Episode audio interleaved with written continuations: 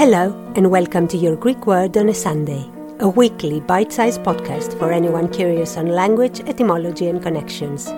I am your host, Emanuela Lia, and wherever you are in the world, if you want to entertain your brain for a few minutes, this is the podcast for you. Let's go. Para is a preposition meaning alongside. Allos can be used in Greek as both a suffix like here and a prefix, and it means another.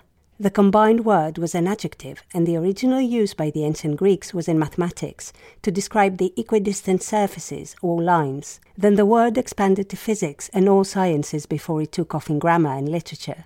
In English, it came around the 16th century from French and Latin. Parallelo. Parallel.